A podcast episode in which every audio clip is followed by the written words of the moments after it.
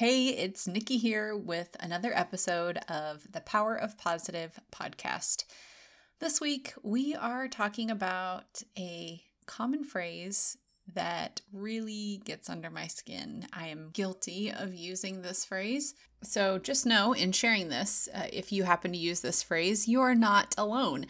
But I am using this phrase less now. So, this week I'm going to share some thoughts on how to adjust your thinking and why it's important that we try not to use the phrase, I ran out of time. Now, first, if you do use the phrase, I ran out of time, I hope you do not feel attacked by me talking about this subject. I have used this phrase many times, but I want to talk about why I've made the shift to no longer using the phrase. First, I realized that the phrase is most often used as a cop out. It's either saying that thing wasn't a priority or I didn't manage my time well. And I don't want either of those to be my truth. If something is not a priority, I want to simply own up to it and acknowledge that I didn't make that activity or that thing a priority. Even if this means letting someone else down. And of course, saying it in a gentle and loving way. And own up to not managing my time well. Saying I ran out of time feels as though we aren't taking responsibility for our poor planning or lack of planning. It also feels like if we say, I ran out of time, that sort of in a way we're asking for sympathy, as in, well, you know, I tried, or I'm just so busy doing other super important and productive things that I just couldn't possibly squeeze in another thing. And I completely am validating that sometimes we are stretched too thin. Sometimes the truth is that we are doing so many things, too many things.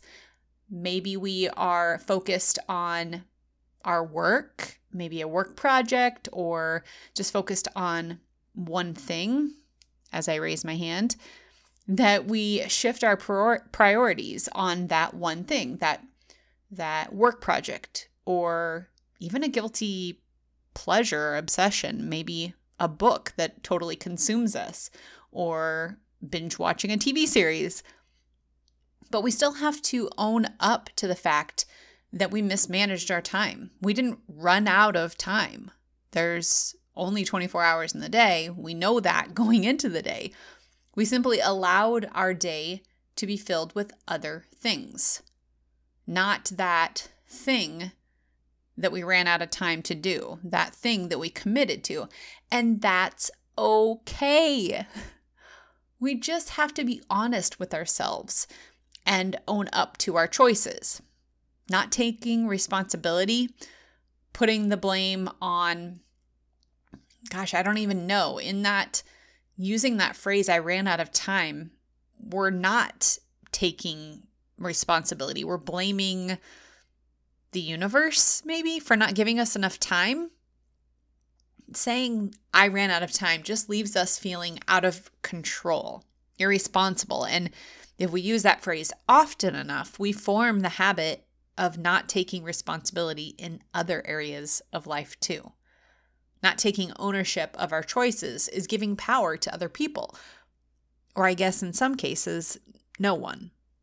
So, here are two thoughts for taking back the power, taking back responsibility, feeling empowered, taking ownership for our choices, not using the phrase, I ran out of time. First, be real with yourself. Acknowledge that using the phrase, I ran out of time, is really just a choice of not taking responsibility. Don't beat yourself up about it though odds are you've been saying that phrase for a long time. Maybe someone in your life uses it frequently and you picked it up and you didn't think much of it. That person's saying it all the time. You probably didn't give it much thought. But when we know better, we do better. So now we know that blaming the universe for not giving a, us enough time in the day is really just silly. And acknowledging our choice to choose our priorities is empowering. It's not something we should just use to throw blame. So validate your decision on how to use your time. And if you're not happy about how you chose to use your time, take this opportunity to plan how you will choose different next time. Maybe that's planning your day in advance using time blocks, or maybe that's simply taking time before you start your day to set intentions for the day. Secondly, be gentle with yourself. If this is a phrase you've been using for years, it's going to take some time to retrain your brain to form a new habit. This is a habit that you've formed either consciously or subconsciously, but either way, it's going to take time to make this adjustment to your thinking. So don't beat yourself up for this habit. Be proud of yourself for deciding to make this positive change, to be in control of your time and feel empowered by your choices. And hey, celebrate the fact that you're committed to being your best, to being in a constant state of growth and moving forward with me. Because by adjusting this habit, that's exactly what you're doing. Stay positive and stay healthy. Thanks for joining me today. I hope my sharing has helped you in some way. And if it has, let me know by connecting with me on social. You can find me on Instagram at I am Nikki J. That's the letters I M N I K K I J. Take a screenshot of this episode and share it to your stories to let others know this episode was helpful to you. And could you tag me also? I want to know which topics benefit you most. One more thing. Could you take a second to rate the podcast? It would mean so much. Your rating and comment will help people looking to connect with people like you and I find this podcast too. Thanks so much.